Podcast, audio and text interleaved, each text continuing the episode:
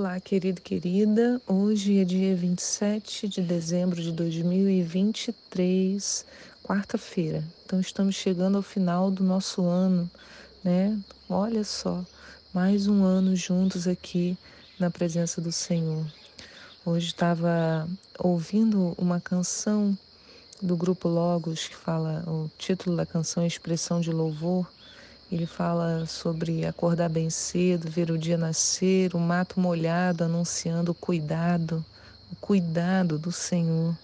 Né? E ele fala: Olha, dentro do meu peito bate forte um coração, da minha boca salta uma voz como expressão de louvor né? a quem por mim morreu. É muito lindo a gente pensar, né, irmãos, que o Senhor nos deu mais um ano, o Senhor nos conduziu até aqui. Glórias sejam dadas ao nome do Senhor. Eu sou a pastora Anice e o nosso devocional hoje contém os textos de Gênesis 49, Amós 3 e Lucas 3, do 21 ao 38. Hoje também bem cedo, né? Fiquei refletindo. Desde 2015, irmãos, eu fui pesquisar na, nos arquivos né, da, da nossa igreja mais antigos.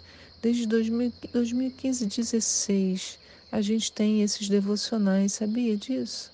São muitos anos, né? Não tinha me dado conta. É, assim, a gente tinha os devocionais apenas a definição dos textos que nós leríamos, depois nós passamos para comentários desses textos desde 2017, é, comentários diários, e depois, desde o início da pandemia, esses áudios né, como uma forma da gente se aproximar, poder talvez durante a pandemia, né, muita gente ficava muito ocupada, trabalhando muito, não conseguia parar assim para acompanhar uma leitura de um texto. Então, entendi que o áudio ajudaria, né? Poderia ser posto no caminho ou em casa, arrumando casa, fazendo as coisas. E é muito bom a gente estar junto até hoje aqui. A pergunta de hoje é: o que tem aparecido quando as pessoas olham para nós? Então, quando alguém olha para mim, quando alguém olha para você, o que ela vê?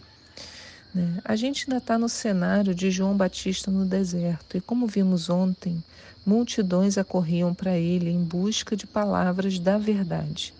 E eu tenho que explicar isso para você, porque quando eu falo deserto, a imagem que se forma na sua cabeça, eu imagino, porque deve ser como a minha, né? Falou deserto, eu imagino algo parecido com o que, a gente vê nos filmes. Imensas dunas de areia, uma vastidão sem fim, bem distante de toda uma vida na cidade. Mas em Israel o deserto não é assim. Primeiro, o deserto de Israel é mais pedregoso, não se vê dunas de areia. Segundo, o deserto é próximo da vida cotidiana. Como assim? Que isso, nesse, é, que você quer dizer? A gente tem que lembrar que o Israel é um país bem pequeno. Então, a depender da cidade em que você esteja, caminhando por cerca de 5 quilômetros. Então, só para você ter uma ideia, a ponte Rio-Niterói tem 13 quilômetros. Então, caminhando em menos da metade da ponte Rio-Niterói, você já está no deserto. Então, por isso era possível que as pessoas saíssem de suas casas e fossem ao encontro de João. E ali João Batista expressava diante de todos não a sua própria opinião, mas a vontade do Pai. Outra coisa que eu esqueci de comentar ontem, né? João Batista, quando ele é morto depois, né, vai para a prisão por causa de Herodes, depois a sobrinha dele pede a cabeça de Herodes, né? João Batista devia ter mais ou menos uns 30 anos, porque Jesus começa seu ministério aos 30, ele era seis meses é, mais velho que Jesus, então ele era bem, morreu bem jovem, né? Lembramos também que antes do seu nascimento a missão de João na terra já estava estabelecida. Em João, em Lucas 1, no verso 13, diz assim: O anjo assegurou: Não tenha medo, Zacarias, a tua súplica foi ouvida. Isabel, a tua esposa, te dará à luz um filho, tu lhe porás o nome de João. Ele te será motivo de grande felicidade e regozijo, e muitos se alegrarão com o seu nascimento, pois ele será grande aos olhos do Senhor jamais beberá vinho nem outra bebida fermentada, e será pleno do Espírito Santo desde antes do seu nascimento, e conduzirá muitos dos filhos de Israel à conversão ao Senhor seu Deus. Ele avançará na presença do Senhor no mesmo espírito e poder de Elias, com o propósito de fazer voltar o coração dos pais a seus filhos e os desobedientes à sabedoria dos justos, deixando um povo preparado para o Senhor. Então, o ministério de João Batista era similar ao de Elias, ou seja, ele atuava no espírito e no poder, como vimos no profeta Elias. Mas havia um propósito nisso: fazer o coração dos pais retornar aos seus filhos e aqueles que estavam diante de Deus, por de, distantes de Deus por desobediência, retornar para a presença do Senhor. E tudo para que o povo ficasse preparado, preparado para o Senhor. É um ministério lindo, você não acha isso? Ter uma vida dedicada a esse propósito de fazer o coração das pessoas, né, dos pais aos filhos, quer dizer, um acerto na família e um acerto entre essas pessoas e Deus. Você viver uma vida dedicada a isso, né, desde antes de você nascer, é um grande privilégio. Mas, quando lemos que ele jamais beberia vinho nem qualquer outra bebida fermentada, compreendemos pela Bíblia que João Batista havia feito o voto de Nazireu. E o que, que era isso? O termo vem do hebraico nazir, que significa separado. Interessante também é que no texto de hoje, em Gênesis 49, quando Jacó vai abençoar seus filhos, e eu vou falar mais sobre essa benção amanhã, ele abençoa José usando esse termo, ele fala para José assim: As bênçãos de teu pai são, no verso 26 de Gênesis 46, são infinitamente maiores do que as bênçãos dos montes antigos, que as delícias das colinas eternas, que todas as bênçãos alcancem e permaneçam sobre a cabeça de José, sobre a testa daquele que foi escolhido entre todos seus irmãos. O termo em hebraico para esse escolhido pelo qual Jacó expressa o fato de Deus ter definido que José dominaria sobre seus irmãos é Nazir, ou seja, José foi separado pelo próprio Deus. Isso é muito importante da gente compreender, né? Esse tipo de voto está narrado é, aqui, né? Esse voto de Nazireu que eu disse que João Batista havia feito, está narrado lá em Números é, 6, que diz assim: o Senhor disse ainda a Moisés: Fala aos israelitas e tu lhes dirás: Quando um homem ou uma mulher fizer um voto especial, o voto do nazireato, de santificação para o Senhor, pelo qual se consagra ao Senhor como nazireu, abster-se-á de vinho e de bebidas fermentadas. Não beberá vinagre feito de vinho ou de bebidas fermentadas, nem tomará suco algum de uvas, e não comerá uvas frescas ou secas. Durante todo o tempo de sua consagração, não tomará produto algum da videira, desde as sementes até as cascas. Durante o tempo do seu nazireado, não, rasparás a cabe... não raspará a cabeça com navalha, até que se cumpra o tempo pelo qual se consagrou o Senhor. Será santificado e deixará crescer livremente a sua cabeleira. Durante todo o tempo do seu nazireato, período de dedicação especial, estará santificado ao Senhor o Eterno. Era um voto voluntário, ou podia ser determinado por Deus, como no caso de João Batista, né, que já no chamado Deus falou, ele não vai beber bebida fermentada, nem nada né, fermentado. Então, não se consumia bebidas alcoólicas ou nada que pudesse fermentar.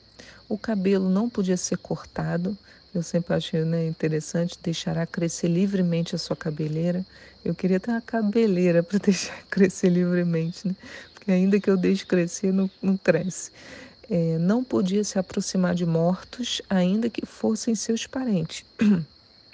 E durante o voto, aquela pessoa ficava totalmente dedicada ao Senhor. Era possível que alguém fizesse esse voto por um tempo, como vemos o apóstolo Paulo em Atos 18, 18, nos dá a entender que ele fez, que diz que Paulo ficou em Corinto por vários dias, por fim, despedindo-se dos irmãos, navegou para a Síria, levando em sua companhia Priscila e Áquila. Porém, antes de embarcar, raspou a cabeça em, quem, em Sencreia por causa de um voto que havia feito. Né? Então, nos parece que ele fez o voto de Nazireu, porque quando você entregava o voto, você raspava a cabeça. Vou explicar daqui a pouco. É, mas João Batista não foi um voto temporário, ele dedicou toda a sua vida para esse voto. A gente tem outros, outros homens na Bíblia que fizeram esse voto. Sansão, Samuel, Amazias, como eu mencionei, o próprio Paulo. E muitos afirmam que Jesus também era nazireu. Mas assim, a gente não tem um texto direto, específico, dizendo isso. Vemos também em Amós 2 dessa semana que na época do profeta, havia, profeta Amós havia muitos nazireus, e um dos pecados do povo de Israel, que havia apostatado da fé, foi fazê-los quebrar o voto. Lá em Amós 2,11 diz assim: Escolhi alguns de vossos filhos para serem profetas, e alguns de vossos jovens para se consagrarem como nazireus. Agora, pois, respondei: Não foi de fato assim, ó israelitas? Contudo, fizestes com que os nazireus bebessem vinho e ordenastes aos profetas: Não profetizeis. Então Deus havia chamado as pessoas para esse voto e o povo tinha dito: Ah, larga isso para lá, vamos beber vinho. Havia esse ritual de finalização do voto. Como o apóstolo Paulo fez, rapava seu cabelo e apresentava-se todo tipo de ofertas na presença do Senhor. Lá em Números 6, diz assim: ó, Esse é o ritual do Nazireu no dia em que se findar seu nazireato. Conduzido até a entrada da tenda do encontro, oferecerá ao Senhor a sua oferta: um cordeiro perfeito de um ano em holocausto, uma ovelha perfeita de um ano em sacrifício pelo pecado, um carneiro perfeito como oferta de comunhão um cesto de bolo de flor de farinha sem fermento amassada com azeite tortas sem fermento untadas com azeite, acompanhadas das suas oblações, libações, ofertas de cereal e vinho derramado. E o sacerdote, havendo, trazi havendo trazido tudo isso diante do Senhor, apresentará seu sacrifício para anular pecados e a oferta que será completamente queimado, o holocausto de Nazireu. E assim vai narrando. Né? Diz que o sacerdote é, tomará a espada do, do carneiro já cozido, um bolo sem fermento, e colocará tudo na mão do nazireu quando este já houver rapado a sua cabeleira. Né? Ah, diz aqui também, ó, no verso 18 de número 6, em seguida o nazireu rapará a, cabe a cabeleira santificada à entrada da tenda do encontro, e tomando os cabelos da sua cabeça, os colocará no fogo do sacrifício de comunhão. Nossa, devia ter um cheiro terrível. E o sacerdote erguerá essas ofertas em apresentação diante do Senhor, e a parte santa que pertence ao sacerdote, além do peito que é apresentado e da coxa que é reservada. Depois disso, o nazireu poderá beber vinho. E aí diz no verso 21: Esse é o ritual do voto nazireu e da oferta dedicada ao Senhor de acordo com a sua separação, sem contar qualquer outra oferta que queira dedicar. Cumprirá, pois, o voto que tiver feito, conforme o ritual de Nazireu. Então, essa questão nos lembra a nossa necessidade de consagração. Como já expliquei a vocês, o sumo sacerdote carregava em sua cabeça a mitra, que era uma parte da sua roupa, como se fosse uma coroa. Vou botar assim, não é coroa, é um turbante. Na testa, então ficava esse turbante na testa dele, é, ficava uma lâmina de ouro e com um texto que significava santidade ao Senhor. O termo para essa coroa né, é Nézer, da onde deriva a ideia de nazireado. Né? Então, o sumo sacerdote possivelmente né, expressava essa característica do voto nazireu. E o que, que isso significa para nós, irmãos? Por que, que a gente está falando tudo isso hoje? Porque essa lâmina de ouro que ficava na testa do sumo sacerdote não era vista por ele, mas por aqueles que olhavam para ele. Eu expliquei sobre isso quando, quando eu falei da, da marca da besta. Porque quem olhasse para ele sabia que ele era separado para o Senhor. Porque estava escrito na testa dele: santidade ao Senhor, né? Da mesma forma, quem olhasse o Nazireu naquela época saberia que ele era alguém dedicado a Deus, pela sua cabeleira e pelo seu posicionamento. Agora, irmãos, e em nós? Qual é a marca que nos distingue? O que nos mostra, né, o que mostra a todos que somos separados para Deus? O texto de hoje nos responde e a gente pode aprender com Jesus. Qual é o sinal que o distinguia de todos? Fica bem claro no batismo de Jesus, no texto de hoje, lá em Lucas 3, no verso 21, que diz: E ocorreu que, quando todo o povo estava sendo batizado, da mesma maneira Jesus o foi. E no momento em que ele estava orando, o céu se abriu e o Espírito Santo desceu sobre ele em forma corporal como uma pomba.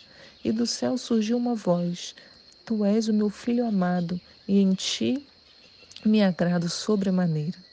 Então, irmãos, a nossa marca é a presença do Espírito Santo. Eu hoje não tenho na minha testa escrito santidade ao Senhor, mas o meu, o meu comportamento tem que expressar que eu sou separado ao Senhor. Mesmo Jesus, o Filho de Deus, precisou receber do alto essa unção especial. O céu abriu, o Espírito Santo desce como uma pomba. Nós também, quando somos revestidos pelo Espírito, temos um selo damos o fruto, expressamos o amor, somos marcados por essa presença, de modo que isso se torna perceptível por aqueles que estão ao nosso redor. Então a pergunta que nos cabe é assim: temos andado dessa maneira? Né? Lembre que o anticristo, como narrado em Apocalipse, colocará uma marca nas mãos e na testa. Quer dizer, ao invés de estar escrito na nossa testa santidade ao Senhor, estará escrito que nós pertencemos a outro Deus. O selo que nos faria separação, que nos mostra, que mostraria aos outros que somos consagrados, é retirado, substituído por outra marca. Então, o que tem aparecido quando as pessoas olham para nós, né? quando elas olham para nós, o que elas veem? Quando elas olham para mim, santidade ao Senhor ou veem qualquer outro tipo de comportamento? Essa é a escolha que nós fazemos hoje. Deus, nesta neste dia, Senhor, eu quero colocar diante de ti as nossas vidas. Queremos ser separados para ti. Queremos ter essa marca que nos distingue, essa marca chamada Espírito Santo, que nos torna, Senhor, separados para Ti, santificados. Queremos viver uma vida de santificação. Senhor, tem misericórdia da nossa vida, nos faz ter boas escolhas, Senhor, caminhar na Tua presença, de modo, Senhor, que essa marca seja ali vista por todos, não porque a gente está apregoando, falando sobre ela, nós não precisaremos falar o nosso comportamento expressará o quanto nós vivemos contigo para ti todos os dias, em nome de Jesus. Amém. Fique na paz do Senhor e eu te espero aqui para um próximo devocional. Tchau.